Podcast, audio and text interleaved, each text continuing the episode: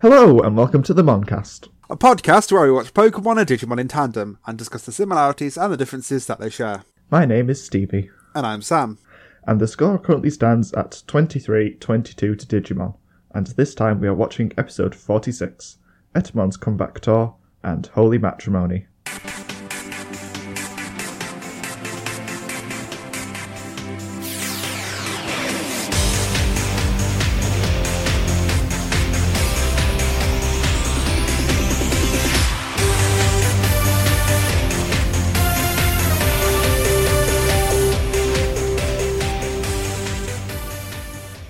Administration across the nation. This is a theme song. It's not very long.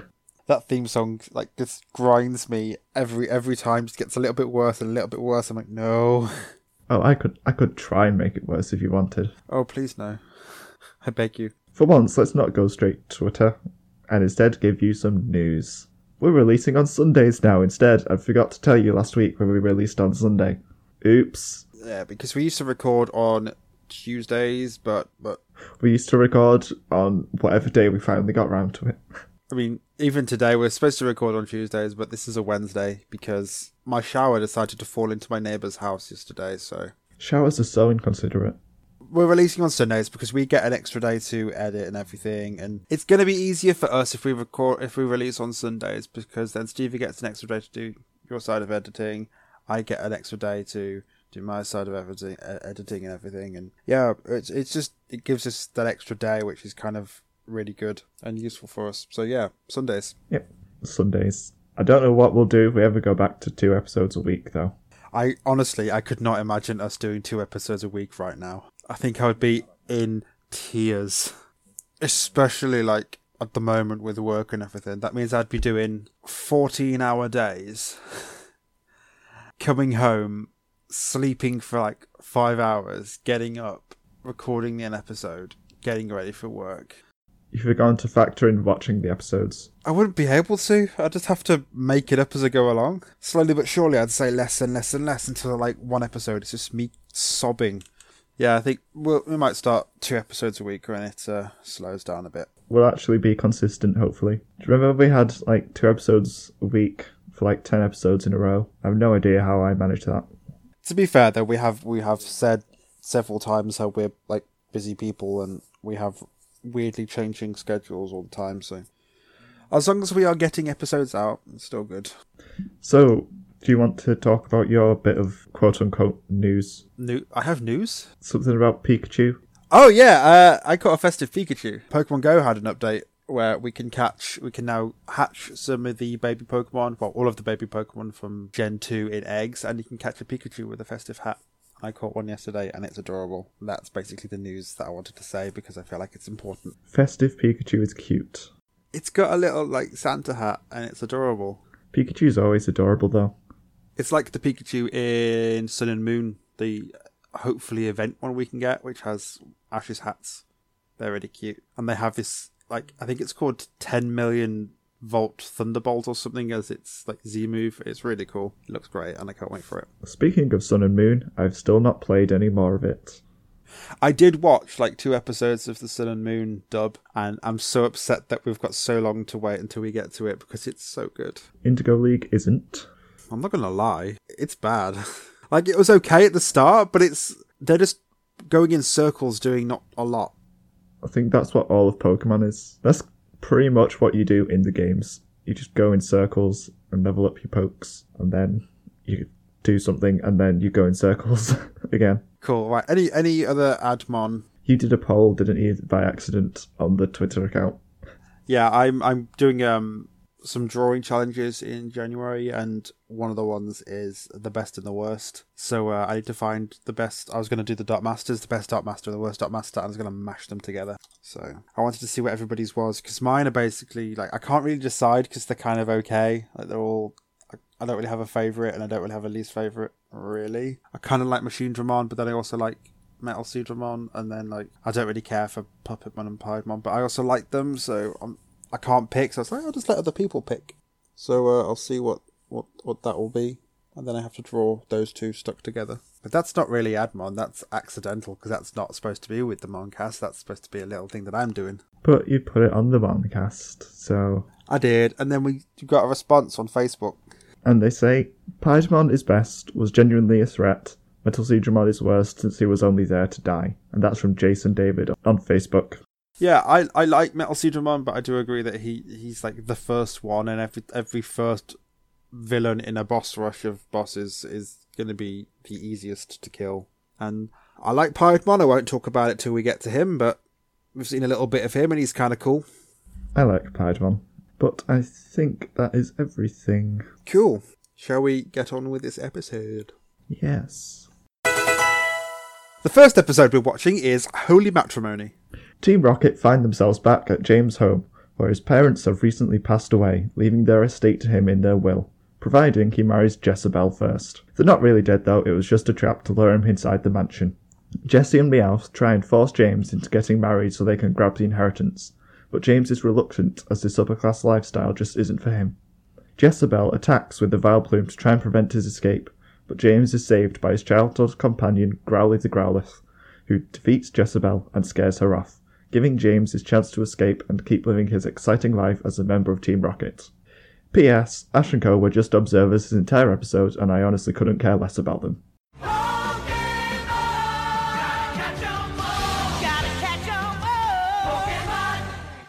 It starts off with a shot of Brock rubbing the egg because you mentioned in the last episode that the egg wasn't even mentioned at all, and the and the the writers knew that they're like, oh, Steven called us out on this, so let's let's get the egg for the briefest like three seconds at the start of this episode. It's just there. Nothing happens with it. It's just a reminder that it exists.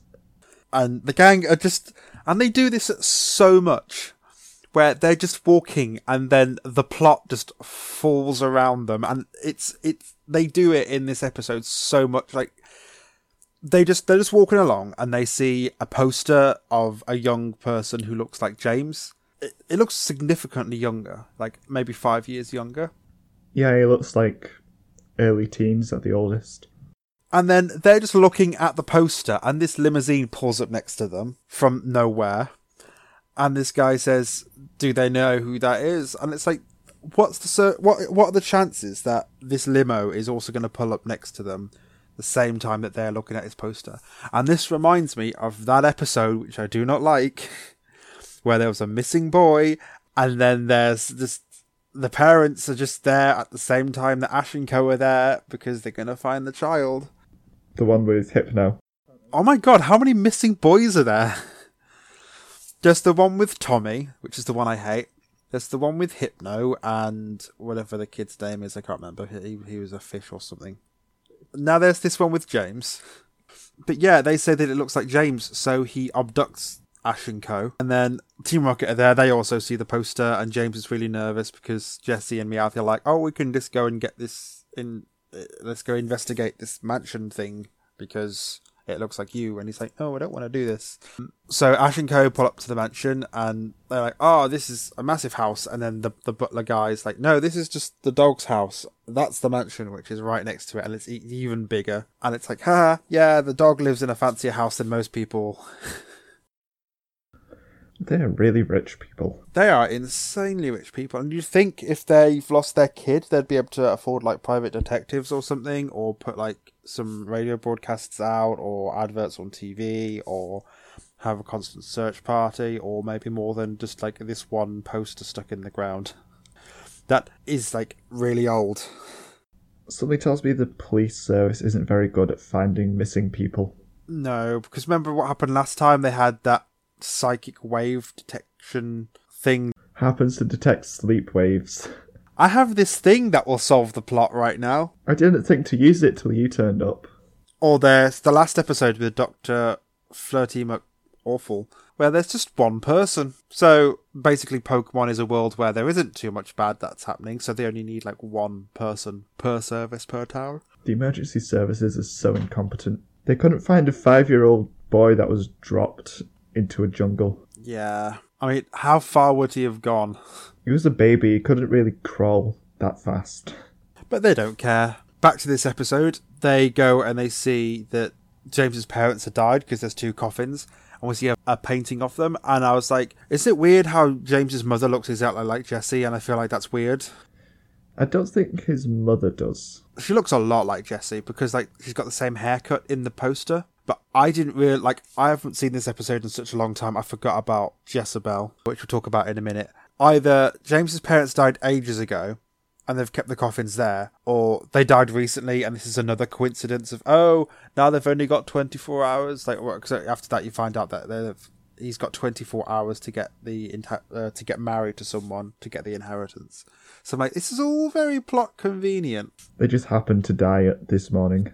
It seems like Pokemon, the plots basically fly around and all this stuff just converges on Ash, and whatever Ash is doing, this is when the thing is going to happen. So we find out that they died that day. And it's weird because if they died, where's the funeral procession and all the people? If they're rich and powerful, surely they will have like rich and powerful friends as well, not just there's the butler and there's the coffins just there. So that was weird. But Team Rocket overhears them discussing the inheritance, and Jessie and Meowth are all for James marrying someone to get this money. So now this episode's turned into an episode about arranged marriages. I'm like, oh, this is very political of Pokemon.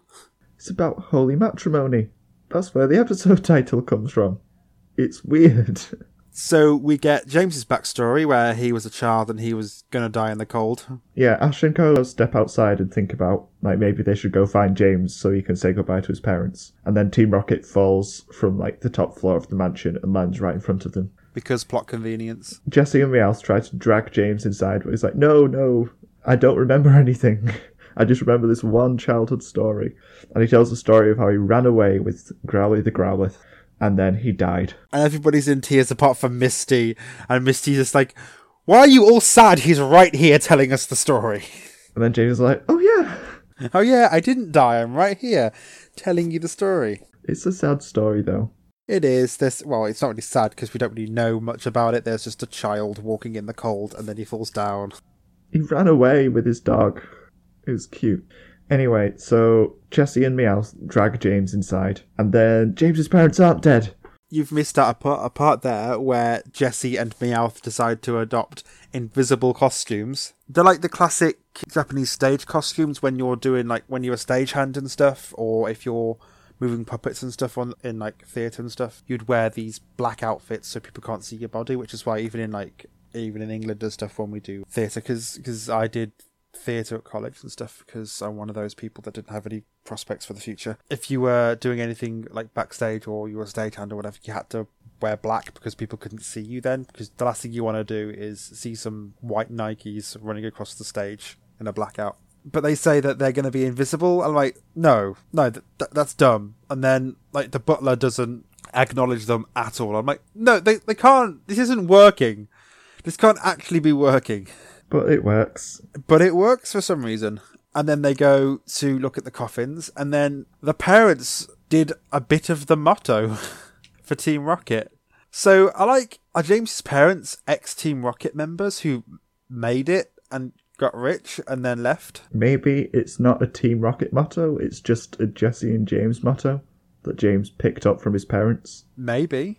And then just expanded to make the Team Rocket thing. He inherited the motto basically James's parents faked their deaths to lure James out, which is really weird. Especially since it didn't really work. No. I mean, they just happened to be there. They didn't come back because they found out his parents had died. What happens if James didn't arrive and come and claim the inheritance? Would they have to just pretend to be dead now? Every day they fake the death, just in case he comes home. They spend the rest of their days hiding in those coffins, pretending to be dead. Little did they know that they died years ago. Ooh, spooky. It's a weird episode. This is such a weird episode. Even the Island of Giant Pokemon makes more sense than this. Because at least there were Pokemon in it. At the end of the episode, like a head count wise, there are four Pokemon in this episode. Two of them are regulars, which are Pikachu and Meowth. The other two are Vileplume, which we've seen before, I think. I can't remember if we saw them in Erika's gym. We may have, I can't remember, but it might have been a Gloom. And we've seen a Growlithe before. But yeah, so there's two Pokemon and they do the most token of things. Like they're just there for random moments. So the parents want James to marry someone called Jessiebelle, which is a play on the word Jezebel. which is an odd word for someone who was a bit of a promiscuous person. So, like, oh, name the girl James is supposed to marry after someone who is awful. I didn't get that it was a play on anything. I thought it was just a mixture between Jessie and Belle because she looks exactly like Jessie but with a different hairstyle and voice. Oh no, it's a play on uh, her looking like Jessie and being basically Jessie. But uh, Jessiebelle is close to the word Jezebel, which was an insult. But yeah, she looks exactly like Jessie. It's very odd. And then it cuts to the break, and we got the Who's That Pokemon, and it was Vileplume. And up to now, like we haven't actually seen any Pokemon apart from Meowth and Pikachu, but they're regular, so they basically don't count as Pokemon. And I'm like, where's this Vileplume coming from? they just they couldn't think of anything, so they just found the next Pokemon they could think of and just stuck it in. Well, I prefer it when they don't show you the Pokemon beforehand because that just makes the Who's That Pokemon super easy. It was a fun little thing that the kids got to do in the breaks. If everyone's already seen the Pokemon and knows its name, then it's just pointless. So this is what we know so far. The gang saw a poster of a much younger James. Then a guy kidnaps them. James has run away from home to avoid an arranged marriage. His parents have faked their own death to trick James into coming home and marrying a girl who looks exactly like Jessie. What is this episode? like, it starts out of pure chance and it comes from nowhere, and there's no Pokemon in it. There's literally just a Growlithe we've seen in the flashback. Apart from that, there's nothing. I don't mind that. It's so weird. It's just so weird compared to the other episodes we've seen. That's what makes it so much better than the other episodes we've seen. Because at least in, like in the last episode, yeah, they were playing Doctor, but it was Pokemon Doctor and Super Glue. I don't care if it's not Pokemon as long as it's interesting and fun. That's the point of the show is to find the little beasts and collect them and battle them. Not let's talk about the problems with upperclassmanship and arranged marriages. It's the problems with James. I like James, so I like it. I'm just saying, you could probably turn this this into like a different anime where it's like some show about these rich bureaucrats and just imagine the main character being like this this high school girl who befriends this rich guy and he's like amazing because he's like really well educated and everything, but he doesn't like his parents because they want him to have an arranged marriage and stuff. I could see this being like a 40 episode series, but they've tur- somehow turned like Ouran High Host Club. It reminds me of that a lot, where there there are these insanely rich people who have uh, like a certain way of acting and being. It reminds me of that a lot, and it's just so weird. And they're still pretending like Jessie and Meowth aren't there, even though like they've blatantly spoken at times, and the butler's being like, "What was that?" And it's like, okay, well if if if you truly can't see them, that makes sense. But if you're pretending to not see them, which they are, why would you say that? You would ignore it. You wouldn't potentially expose them on more than one occasion. So Jessiebelle decides to get James to come down to the vault to count the money with her. I'm like, this is so weird. And also the gang are there. No one's stopping them, by the way. They've been there this entire time. They've just basically stood there eating popcorn. They're literally just in this episode because they are supposed to be the main characters.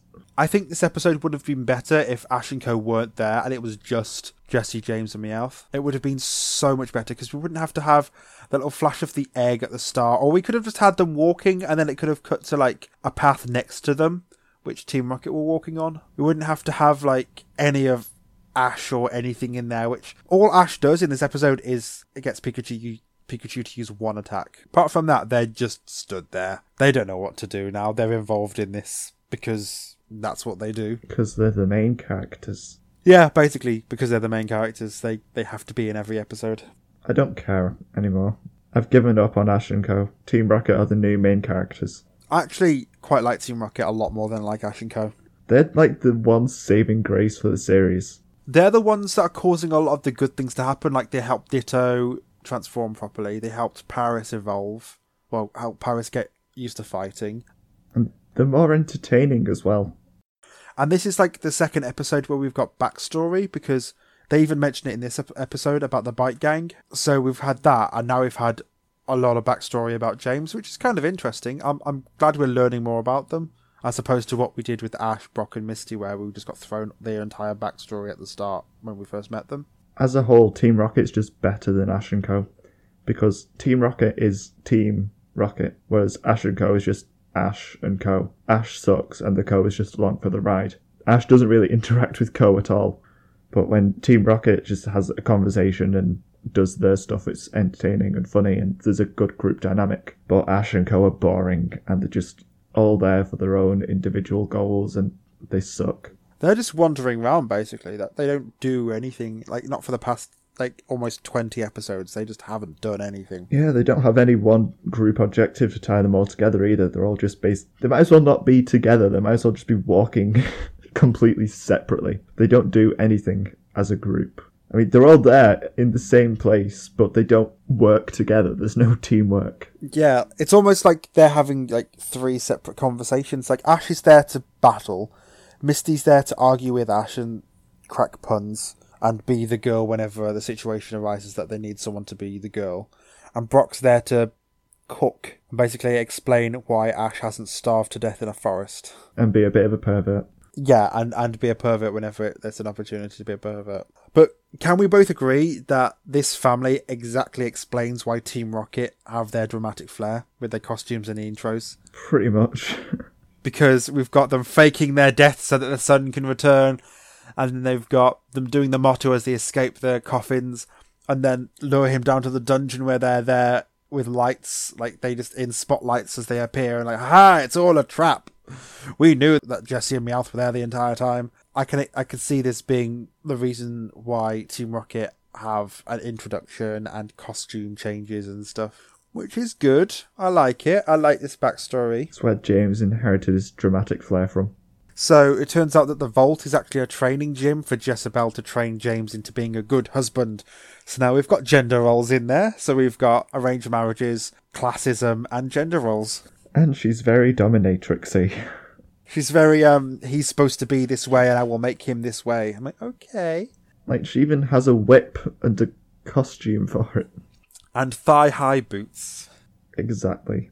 And then the parents explained that they've always seen Jessie and Meowth because why would they not see them? I'm like, okay, so basically what they had is they fake their deaths, they burst out the coffins, and they see their son with two people basically pushing him along, and they're like, okay, let's all not say anything about it. Let's just let this happen because it'll all be helping our plan, which is very bizarre. So Jessie and Meowth drop a smoke bomb and run away. Then Jessiebelle sends out Vileplume to use Stun Spore on James.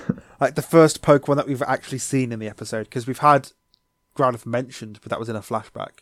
But this is the first, and we are like three quarters of the way through the show now, where we get the first Pokemon, and literally Vileplume is only there to knock them out and to be a Pokemon because you could probably replace Vileplume with a diffuser, and the same thing would happen, like a spray can full of Febreze or something that knocks people out and it'd be the same thing. That's why it's a Vileplume because they need to knock out all the people real quick so that they can eject them.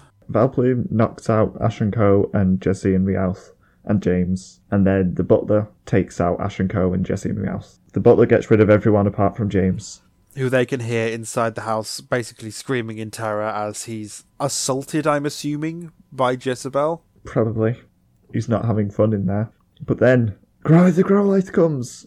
yeah, they can hear this banging on the the dog mansion door, and uh, Meowth says that the thing on the other side of the door wants them to open the door to the dog house. I'm like, what's a dog, Meowth? It, what is a dog? Is there a dog in this world? I don't think there's a dog, is there? Growlithe's a bit of a dog. You probably have dog Pokemon. Maybe, but are they called dogs? Yes. So Growlithe runs out and goes and saves James because it can break out of once the doors open, even though it didn't like jump through a window or use an attack to, to melt the door or something, it just was hitting the door.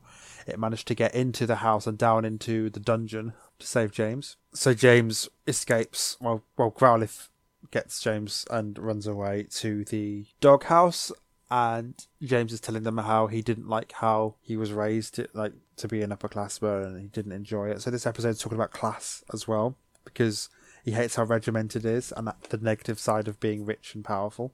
So this this episode of Pokemon is tackling a lot of stuff. I don't think so. You don't think so? I just saw it all as part of James's backstory. I didn't see it as any commentary on real life. Well, it's talking about it, which is I wouldn't say that they wrote this episode with the explicit intent of showing people the negative sides of being rich and powerful but i do i do see that it's it's something they're talking about in this episode, which is weird for Pokemon considering the last episode they used super glue to glue a horn back on a pincer in a hospital with one person in it. Like this is such a sidestep. Like they're they're showing a lot of different things in this episode, like like arranged marriages and these insanely rich parents that James has ran away from. It's there's a lot more stuff to it. Even in like the last couple of episodes, we've just seen the simple thing of they went digging and and then they went to well they they met a Jigglypuff and then they went digging and then they were doctors for a bit and then all this and it's it's such a weird episode compared to the last couple we've seen. I wouldn't say it was weird. I'd say it was different. Okay, it is different. It's just a drastic shift in what we've become accustomed to. I'd say that it's better than what we've had. Yeah, absolutely. Like this episode wasn't boring. It it felt weird to me because it's so different. So then Vileplume and Jessiebelle break the oh, the wall down of the the dog mansion, and we see this is the third time we've seen Vileplume use its stock footage attack. Growlithe attacks Jessiebelle and she runs away because she's on fire. I think because Growlithe attacks and Pikachu attacks because Ash has to do a thing in this episode. Because remember, kids, they're there. So Jessiebelle runs away and knocks into James's parents, who say that she's too good for their delinquent son, which means that they're just assholes who care so little about their son. And uh, it's just shown us just how badly they treated him. If they look at him and don't think he's good enough to be with this quite clearly demanding and I'd, I'd say controlling, but I think she's controlling in a way that's like she wants him to be in a certain be a certain way, which he doesn't want to be. She doesn't see him as a person. She sees him as a job role essentially, and she'll do whatever she needs to do to make James fit that role instead of him being who he is. And then James asks Growlithe to stay with his parents for some reason. I'm like, no, James, no, take it, take him with you. Why, why would you do this? You should, you should take the doggo with you. But he doesn't. Well, you forgot to say that when James is saying goodbye to Growlithe the Growlithe, that he's suddenly in some sort of samurai costume. Oh, is he like a, a travelling cloak and straw hat? It made me think samurai for some reason. It's going off that sort of thing, like a wandering traveller and everything. It was very weird change in costume just for that moment. But it's James, and as we've seen from his family, it's not unusual for them. I wouldn't be surprised if an entire wing of their mansion is dedicated to costumes and theatrics. And then it goes to Jess and Meowth walking away, feeling really upset because they think James has left them. And then you hear the first part of the motto, and James is just in the balloon so he's come back to them and they're really happy. He extends his hand and picks up Jessie and she gets into the balloon with them. And they have a really nice moment, which I thought was quite nice because they're just talking about how they have each other's back and stuff, which is really cute. I thought it was a nice little moment. They're just looking at each other, being like, you know, we may not have riches, but we'll get it next time because that's what we do because we're misfits and we're together. And I thought that was really cute. And then Meowth shouts to wait up. which I thought was a nice little fun little ending to it. It's just typical Team Rocket. Yeah. So for once they didn't blast off. No, they floated away. Well, it's not the first time they haven't blasted off, but but it's one of the ones where they haven't. And then it goes back to Ash and Co because we don't know what they're doing and we're super concerned about what's happening with them because they're the main characters and they're being chased by Jessiebelle because she wants them to take her to uh, James because they know who he is, which is dumb. What was your favourite thing? Team Rocket. Mine's the same as well. Like especially that end scene where they're in the balloon and they're like exchanging a look where they're basically saying to each other they've got each other's backs and they're both kind of outcasts but they'll always be able to stick together because that they are who they are. Which i think is really nice like being shown this version of jesse that he could because i don't even in the uh, in the manga they're supposed to be a couple but in this they're not. They're supposed to be partners which is quite nice. I really like that that dynamic of those two just being like basically best friends who are also absolute dorks who cannot do anything properly except some things they can do really well. Like digging holes. Yes they never monetize from that. But I like how they're basically these two outcasts, and they they don't have to have this romantic entanglement. They're just like, yeah, we're both kind of weirdos and losers, but we have each other's backs. And then Meowth is also there. Meowth's part of the team. Yeah, he is. He's great. He's there to crack all the puns. And make all the inventions. I think Team Rocket are just my favourite thing in the whole series.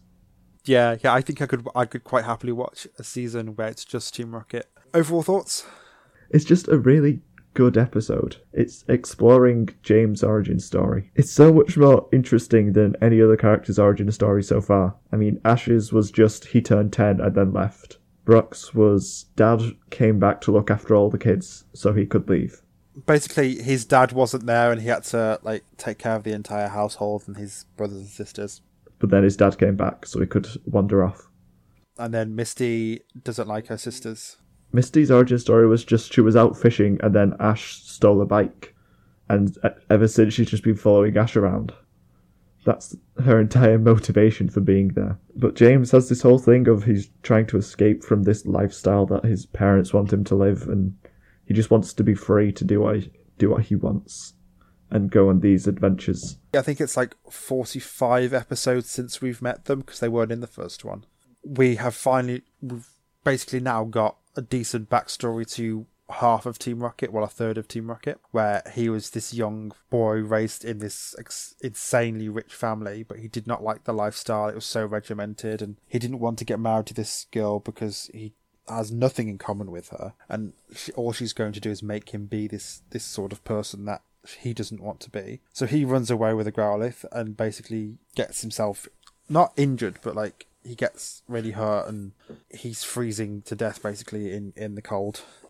We don't know what happens after that. he ends up in a bicycle gang with Jessie. I'm confused now. He like went to school and that's where he met Jessie, but He doesn't meet Jessie in the bike gang. He actually meets her the first time on like a training thing in Team Rocket. A bit of a spoiler for like a like black and white season. that probably doesn't match up with what this series says. They were both in bike gangs, but they weren't in the same one. No, because the the bike gang recognized both of them. They retcon it later on. They don't meet until Team Rocket training. Like they went to school together and then ended up in a bike gang and then became Team Rocket members. I think that's what we've got so far. which is nice. It's just more complex backstory than I'm ten now. Have a have a thing, go do the thing, Have an electric mouse and go on an adventure. then forget about it halfway through, and just just basically wander around and get involved in stuff now because that's what you're entitled to do. But I think this is just the change of pace that Pokemon needed to get me interested again. Because it, it can do good, interesting episodes. It's just so much filler the rest of the time. It just like for me, like I can't help but say this episode's weird, and it's like a good weird because it's just so different from what we've watched already. Prompted like half an hour of discussion. This is probably the longest Poke discussion we've ever had. It's definitely one of my favorite episodes as well. And it's weird how it's poke it's it's it's Pokemon with the adventures of Ash and Co.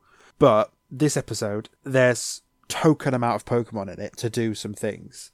I don't care if there's no Pokemon as long as it's still good. Yeah, that's the thing though. Like, there's a token amount of Pokemon, and Ash and Co are literally just there because they're the main characters, and it's one of the better episodes we've watched because because of it. And it's like that's pretty cool. It's the best episode of Pokemon because it has very little to do with Pokemon Or Ash. or Ash. It's just all about James and Team Rocket. But like I said, I think this episode would have been a lot better if they had done it while it was just Team Rocket. Because then we could have had a little bit more, like, it would have given us maybe like five minutes extra time. But that would have given us a lot more time where they could have done some extra things. Because, like, Ash and Co didn't need to be in the episode, they didn't do anything.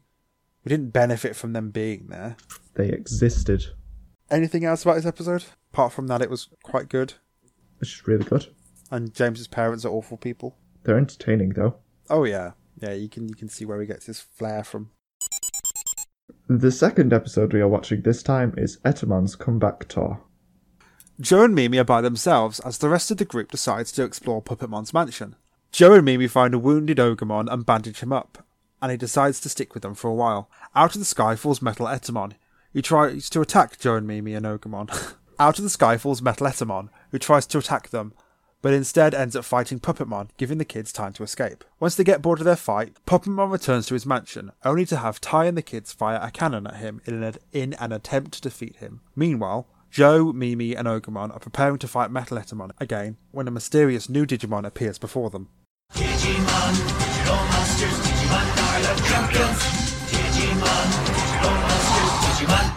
So this episode starts off with Ogremon running from some Woodmon. How many Woodmon could an Ogremon chuck if an Ogremon could chuck Woodmon? Ogremon says four lines at the start. Two and a half of them were puns. That's, that pretty much applies for all of Digimon. two and a half out of every four lines are puns. It cuts to Joe and Mimi eating food, and Mimi's apologizing for not wanting to fight, saying it's selfish. And Joe says that she's right because fighting just gets more, uh, has ends up creating more and more fighting. And I quite like that little moment where they're just talking. Yeah. And Joe thinks about his brother, who I've forgotten the name of. Might be Jim. Yeah, Jim. And just thinks about being a doctor, I guess. It's a nice little character moment for them. Like even this episode as well. It's kind of Joe and Mimi focused a little bit. Just a little. and I like that. I really like Joe and Mimi. I've said it in the past couple of episodes, and I do feel like this episode they get a lot of development, especially Mimi. Actually, no, even even even Joe gets about the same amount as well, which we'll talk about in a bit. This meteor just appears in the sky and and, and falls near to Ogremon and Woodmon, and then it cuts it cuts a lot in this episode. And then it cuts to the meteorite crashing again because they put a lot of effort into that meteorite crash, so they wanted to show it to us twice. So it cuts to Tai and the rest of the kids discussing tactics and deciding to go to Puppetmon's mansion. But it's not as simple as that. They they stretch this conversation out so much, being all like, "Oh well, what would Matt do at this point?" It's like, why would Tai be thinking of that? Because Matt's not here at the moment. And then Sora's got an internal monologue thinking, "Oh, is he still gonna go and do this thing and stuff?" I don't know why, but for some reason, this this simple conversation, which could have been, "What do we do now? Why don't we go check out the mansion?" got stretched out by like another minute or two than it should be. I think it was justified because it was showing how the group was reaching their decision. Okay, okay. I just It wasn't just like if it was just we could go to the mansion. Okay, let's go. Then it'd be pretty ridiculous that they'd reach that agreement just so easily. true, true. At least this way, it gives us a an idea of the group dynamic. Now that three of the members have essentially gone, they've now got two young kids: Izzy, who's the computer genius, and Sora, and then Tai's leading the group. So then they're to because uh, they also feel the meteorite land. So they go off to Puppetmon's mansion, and then you hear Etemon talking in smoke, so you can't see him, and he says that this is his comeback tour, which is the title of the episode. so Joe and Mimi can see where the meteor landed and uh, wonder where it came from, and Palmon suggests L.A., which I don't get the joke. Los Angeles. Yeah, I know. The joke isn't funny. Well, if the meteor came from LA, I'm like, yeah, the joke isn't funny, and also Palmon shouldn't know about LA, so it fails on two fronts. I would love to be in the writer's room when they explain this joke. And they're like, okay, so the meteor's landed, and they're asking where it's come from. Oh, why doesn't Palmon say maybe it came from LA? And like he's there, like because because it'll be a guy because this is a dumb joke and sexism. Also, I'm pretty sure most of the writers were men because sexism and the 90s. And he's just there, like, well, haven't you said it's from LA? And he's got his big, big smile on his face, and the other writers looking at him. He's like, uh, yeah, from LA. And they're like, we don't get it, but put it in, please, because we're scared of him. And then they find Ogremon buried under some branches, but the way it's animated, the branches are just over Ogremon, nowhere else. There's this like empty field, and then just an Ogremon lying there with branches just on top of him, which is really bad looking. They could have animated a couple more there. Yeah, how did that even happen? Bad animation. Also, where's the cliff that he fell off of? Where'd it go? Did the whole cliff just disappear? Because it's not there anymore. It looked dramatic. And then they have a really fast conversation. It's like so quick, the back and forth while they're talking about why they're helping Ogremon. It's just like, line done, next line. it's super quick. Well, Joe suggests leaving him alone, and Mimi just runs up to him to try and help him. And then Joe try- goes to help him anyway. Why are you helping me? I was so mean to you, why? Joe bandages up his arm with toilet paper, saying that when they were heading back to the digital world, that he thought of all the things that they would need, and toilet paper was the first thing that came to his mind. Which is true, but also kind of gross, because think of all those months that they were in the digital world. Like, were they just using leaves or whatever they could find? Yeah, that that, that is odd. I'm glad they didn't ever talk about it before. And then Ogremon cries because they were nice to him, so I guess he's nice now, which is nice. Then Puppetmon appears and Mimi's scared that Palmon will get hurt, and then suddenly Joe's become all confident and he's like, "Go on, Gomamon," and then we get an evolution sequence, like the full length one. He launches one attack.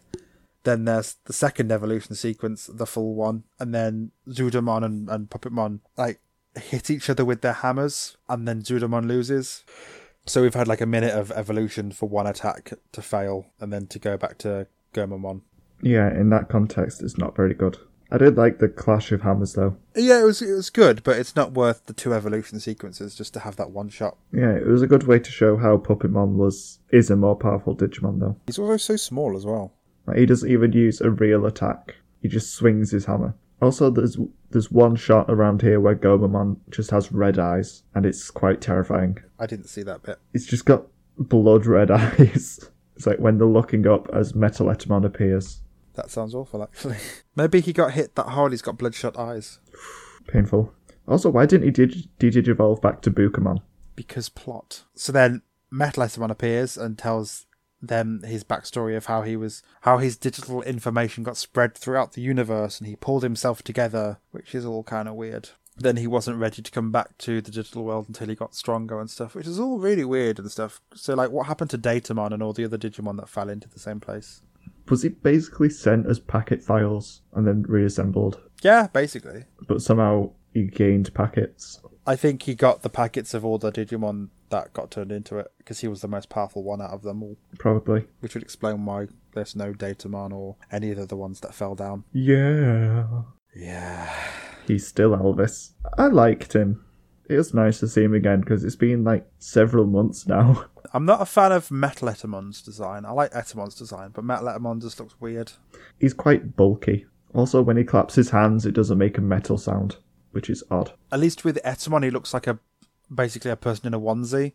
With Metal Etemon, he just looks like a naked monkey. It's a bit weird. He's just Etemon covered in metal, literally it. So he starts fighting Puppetmon because they have to fight, and they have this weird fight. Like the fight, just there's lots of falling over and and hitting things and being hit by trees and stuff. It all looks pretty weird. It's very amusing. Yeah, they're both kind of comedy characters, or at least Etemon is, and then Puppetmon's just tragic. I found it quite funny to watch. Yeah, I, I thought it was quite fun.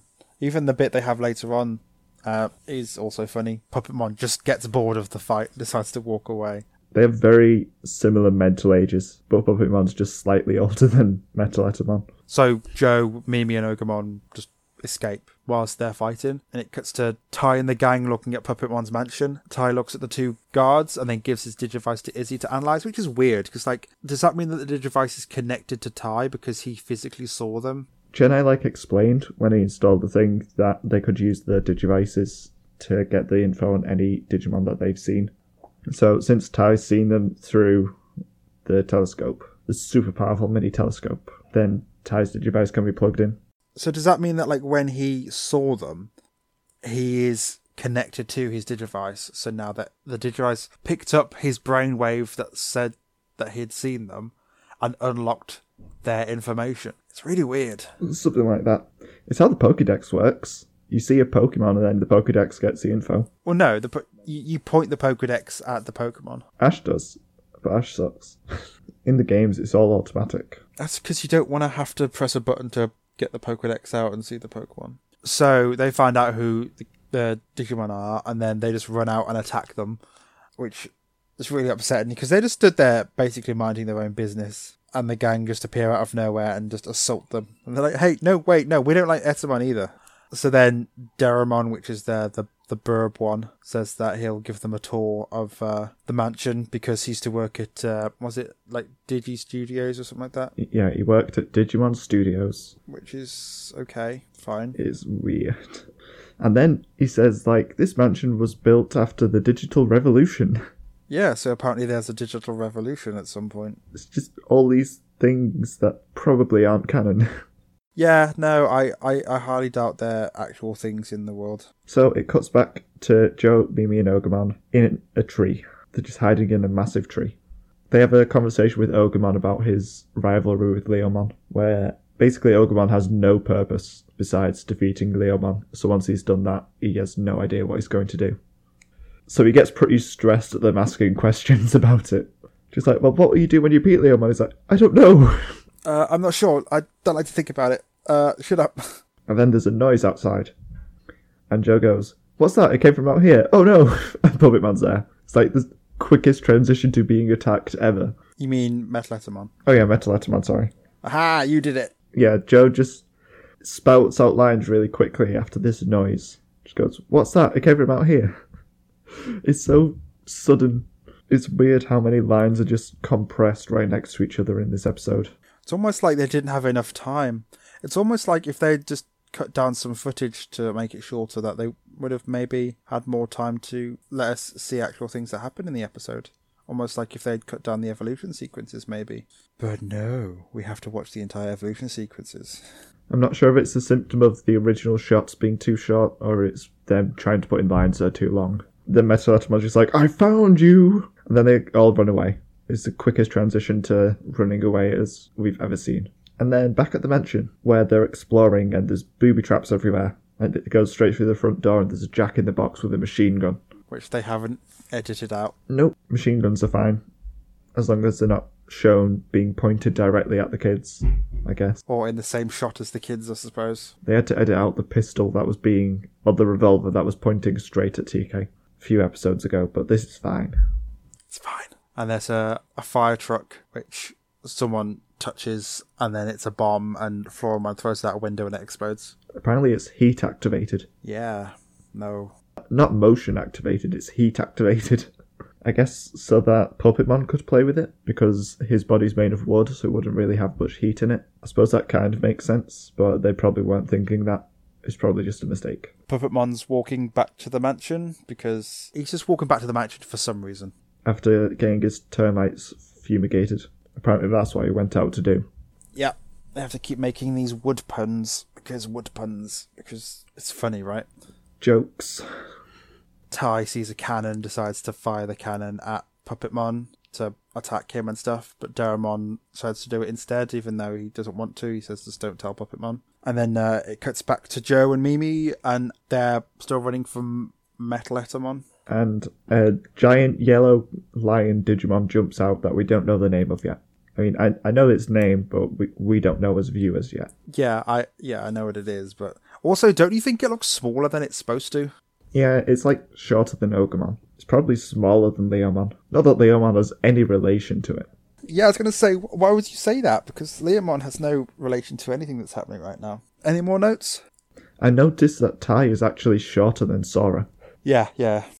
It, it's just the hair that makes him taller. I didn't think Tai is actually that tall. I'm not. He's shorter than Matt and Joe and Mimi and Sora. Yeah, he's probably one of the shortest. It's just his hair. The the massive amount of hair. And also, as much as Gatomon isn't as good as she was, I do like that she still steps forward sometimes and has these words of wisdom to offer. Just because she's a bit more mature than the other Digimon still. Yeah, yeah. I'm glad she hasn't just fallen into the background and just done nothing. Yeah, she still speaks up a lot more than the other Digimon ever do. So that's good. Oh, and last thing, I like that Pokemon introduced himself with a riddle. I think when Pokemon makes jokes, it actually fits his character really well.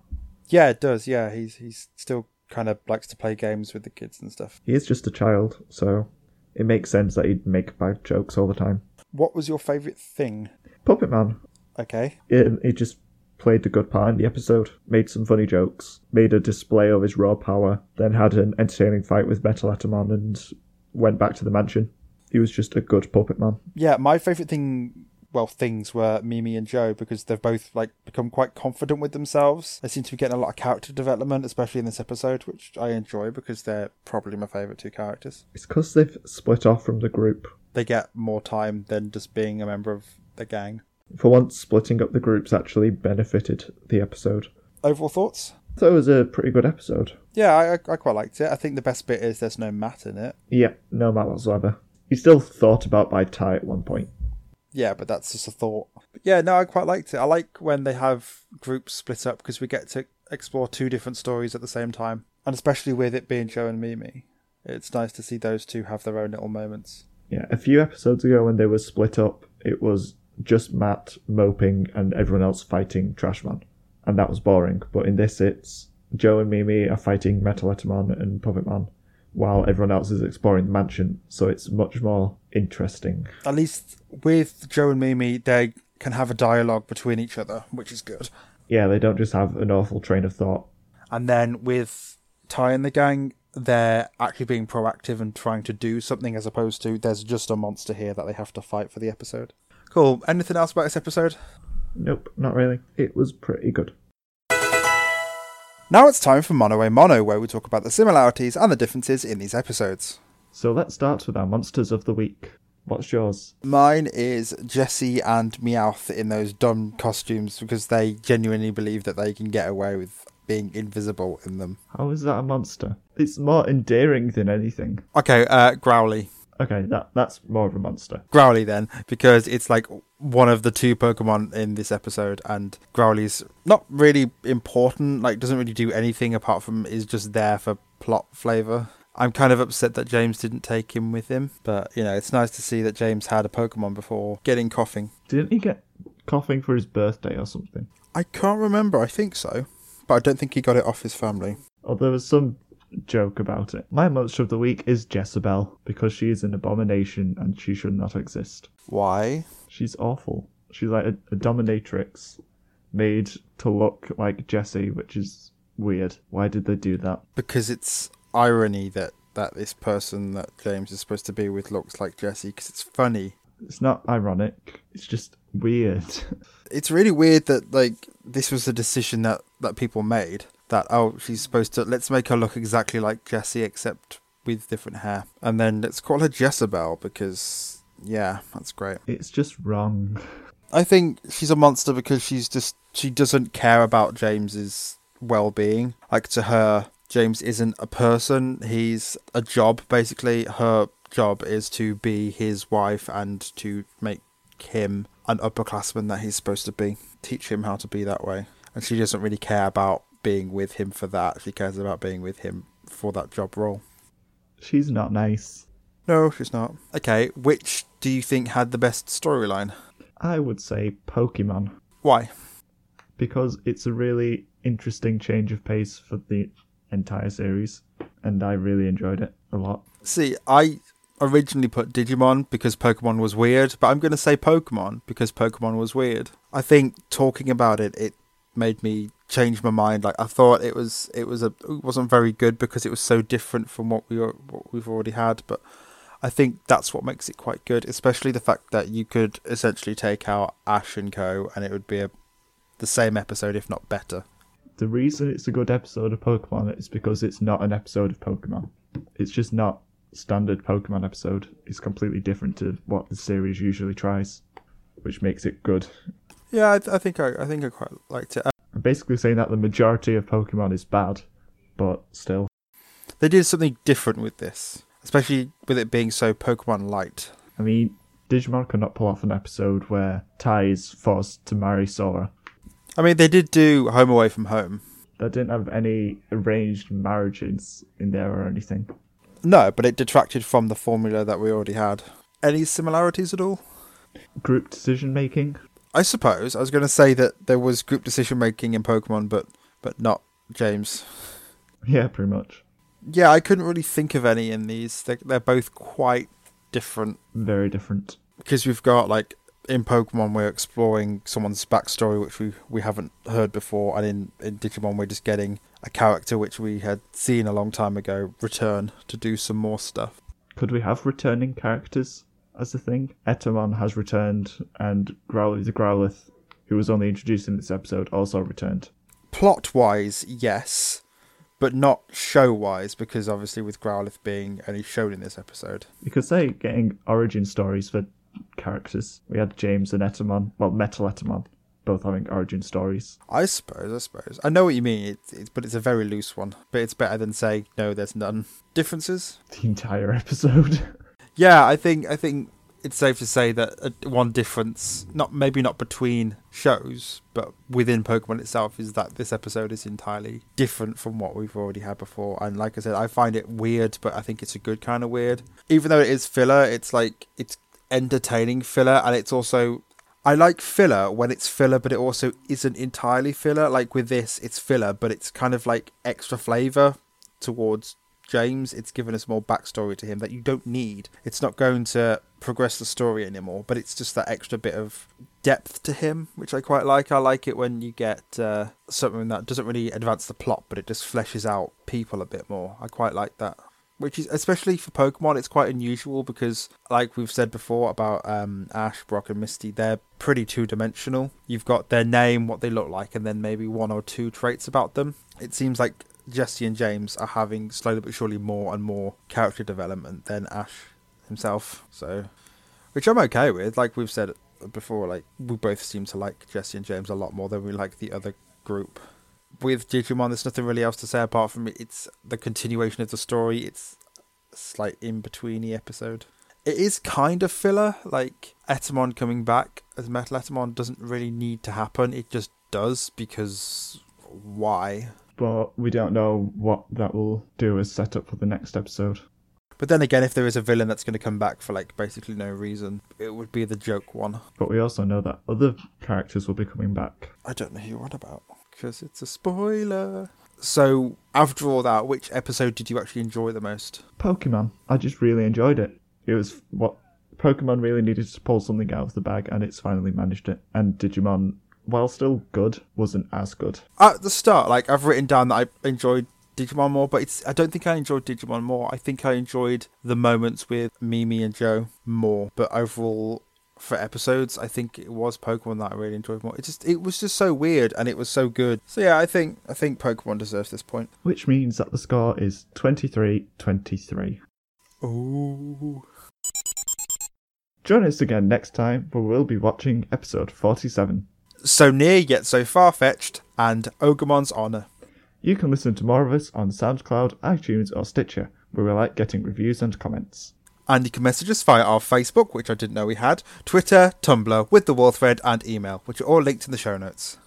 And you can support me on my Patreon, or if you want to be even nicer, just share us with your friends who also like Pokemon and or Digimon. I'd rather have more listeners than more money. I think I'd rather have more listeners than more money right now. Yeah, because it means more people to be enjoying our stuff. That'd be good. Anyway, thank you for listening. Yes, thanks for listening. And we'll see you next time. Goodbye. Boy, Butterfree, Primeape, almost Pikachu.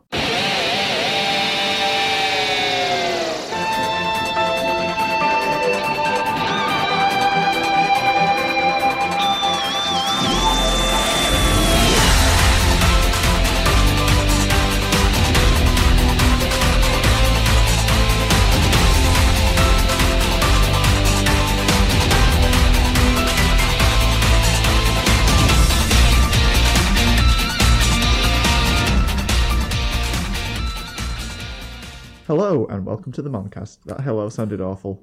I sounded like I was angry at people. It sounded okay. You sounded fine. Hello. Hi, fine. want- Hello. Welcome. Hi. Yeah. Hoi and welcome to the Moncast. Oh, hey there. Howdy. Oh, howdy. Welcome to the Moncast. Top of the morning to you and welcome to the Moncast. but we have awful Irish accents. We're not playing this game. Okay. Cool. Do you want to talk about Pokemon first? Why? Because I've looked at the stats for our last few episodes, and our Digiscussion has been a lot longer than our Pokescussion, and I'm wondering if it's because we've been talking about Digimon first. Shall we talk about it first? Shall we do it? Okay. I'm just gonna, I'm just gonna tell you. This, Oh my god! I don't get to. Do, I don't have to talk about. I don't have to do a uh, a Don't have to do thingy the plot first. Yeah. Yeah. Okay. Which is the title of the episode? Uh,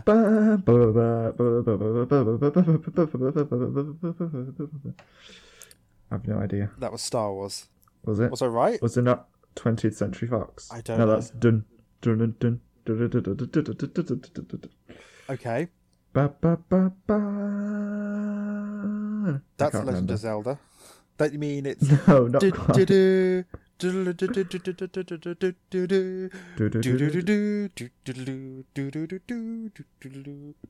That's it. Yeah. Uh, tangent. And then that note goes on for like I swear it goes for a different length of time every yeah, time. Does, they just, does it actually? They just stretch it out every year. It gets like half a second longer. I have no idea um, if you're actually telling the truth or not. I'm joking. I, I, can never time it right when it does the last. This is the episode where they're supposed to have the him putting his nose in Matt Latmon's bum, right? I have no idea. I'm sure that's supposed to be this episode. It probably is. Yeah. And it is just one sec. Someone's revving their bike outside. Have they stopped? Um, like it is filler, but I feel like this is this is. Oh my god! Shut up. Why? Why are people like this? Oh, it's late at night. Let's get on the loud bike. Let's get on the loud on wheels and then go and ride it around. So all we want for Christmas is for you to tie someone to a chair and play our podcast to them. Do it like Clockwork Orange style, except you don't really need toothpicks on the eyes. Well, weird things to keep the eyes open. You can just like make sure they don't close their ears. Well, they can't do I that anyway. I don't know what people can do. Some people have talents. Some people. We are not those people. We are not those people. My talent is to be perpetually tired. It's like a, co- a constant state for me. Hmm. Mine is to spend way too long playing video games. You're allowed to do that though. I'm allowed, it's just not very productive. I'm actually surprisingly lucid considering the, the amount of sleep I had, and then I went and watched a Star War for like two and a half hours.